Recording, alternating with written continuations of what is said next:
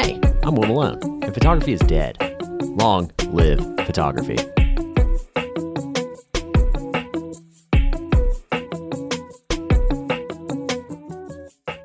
When I started photography, it was all I could do to afford equipment. My first camera, a Nikon D3000, was a Christmas gift, but after that, I was pretty much on my own. It basically used to take me cleaning out my entire bank account to get a new camera.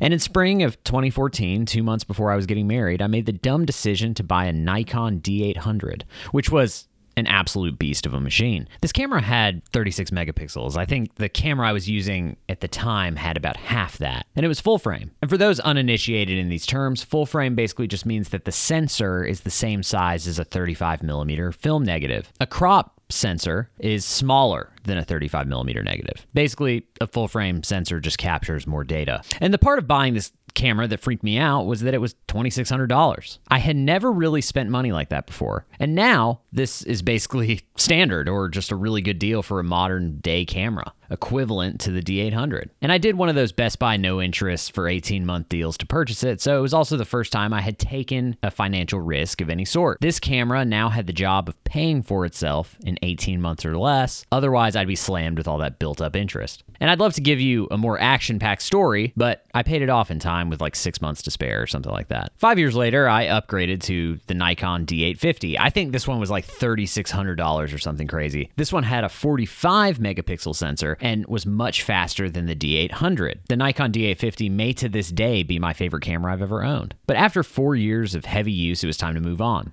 The shutter count was getting crazy high, and in all these years, I had never really had a backup camera. If I were to say drive to Amarillo, Texas with a friend, and my shutter decided to give out while I was on this long, desolate stretch of road on the Oklahoma Texas border, I would have been screwed. So I bit the bullet and switched to mirrorless. I got the Sony a7 IV and a couple Tamron lenses. Camera technology has come so far over the years that really a powerhouse like the Nikon D850 was overkill. Between AI editing tools and all this new software, I can take a 20 megapixel image from the 1 inch sensor of a drone and print it to be 60 inches by 40 inches. In fact, I do it all the time. So I saved about $1,000 and downgraded a bit with the Sony camera. It has 33 megapixels, which is still a lot. And I know I have some non photographer listeners to this podcast podcast who are in it for when I get more philosophical. So forgive all the nitty gritty of this episode. I'm getting to a point, don't worry. The Sony is a perfect camera. It just works, and it works really well. It focuses super fast, it's small and light, and it takes fantastic images. But quite honestly, it's super boring. It's a workhorse. And I love it because I can rely on it to get the job done. In the past, my Nikon was the only camera that I used, other than some film cameras I use from time to time. So it was my work and play camera. And I'd use it for family events and just to document life. Back then, there wasn't really a line between work and play that I paid attention to. I lived as if work and play were the same thing because I love photography and it was an important part of my life. But that was in my 20s. And in your 20s, work and play can be the same thing. And if there's any time to consume your life with an irresponsible lifestyle like that, it's in your 20s. I think the Sony camera being boring has nothing to do with how camera technology had changed. It's me that has changed. If I got a Nikon D850 today, I'd probably feel the same thing. I turned my life into an endless grind for a while where I would take photos for work and life and then come home, import the raw files, and edit them for hours. There became no difference between work and life. They were both, well,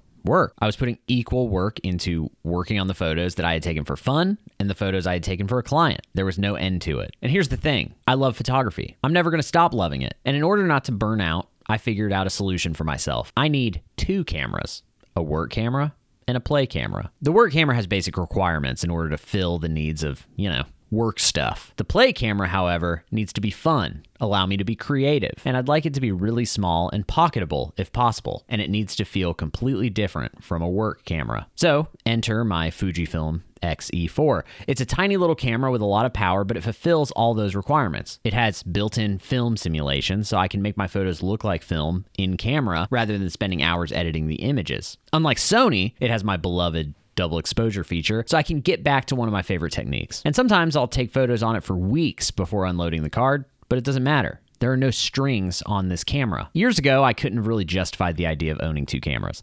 Now, I have to own two cameras in order to stay sane. So, if you're a photographer like me and are absolutely addicted, meaning you can't just limit your photography habit to client work, I think you need two cameras. A work camera and a play camera. Creating images for fun with the same workflow as the one you use for work isn't healthy for a long stretch of time. At least, it hasn't been for me. Besides, having a totally different camera, one that's more limited, I think helps us be more creative overall. My Sony has almost no major limits, so it just doesn't simulate creativity like the Fujifilm camera does. Heck, I mean, using your phone as a play camera is great too. Cameras are just so good now that camera tech is boring.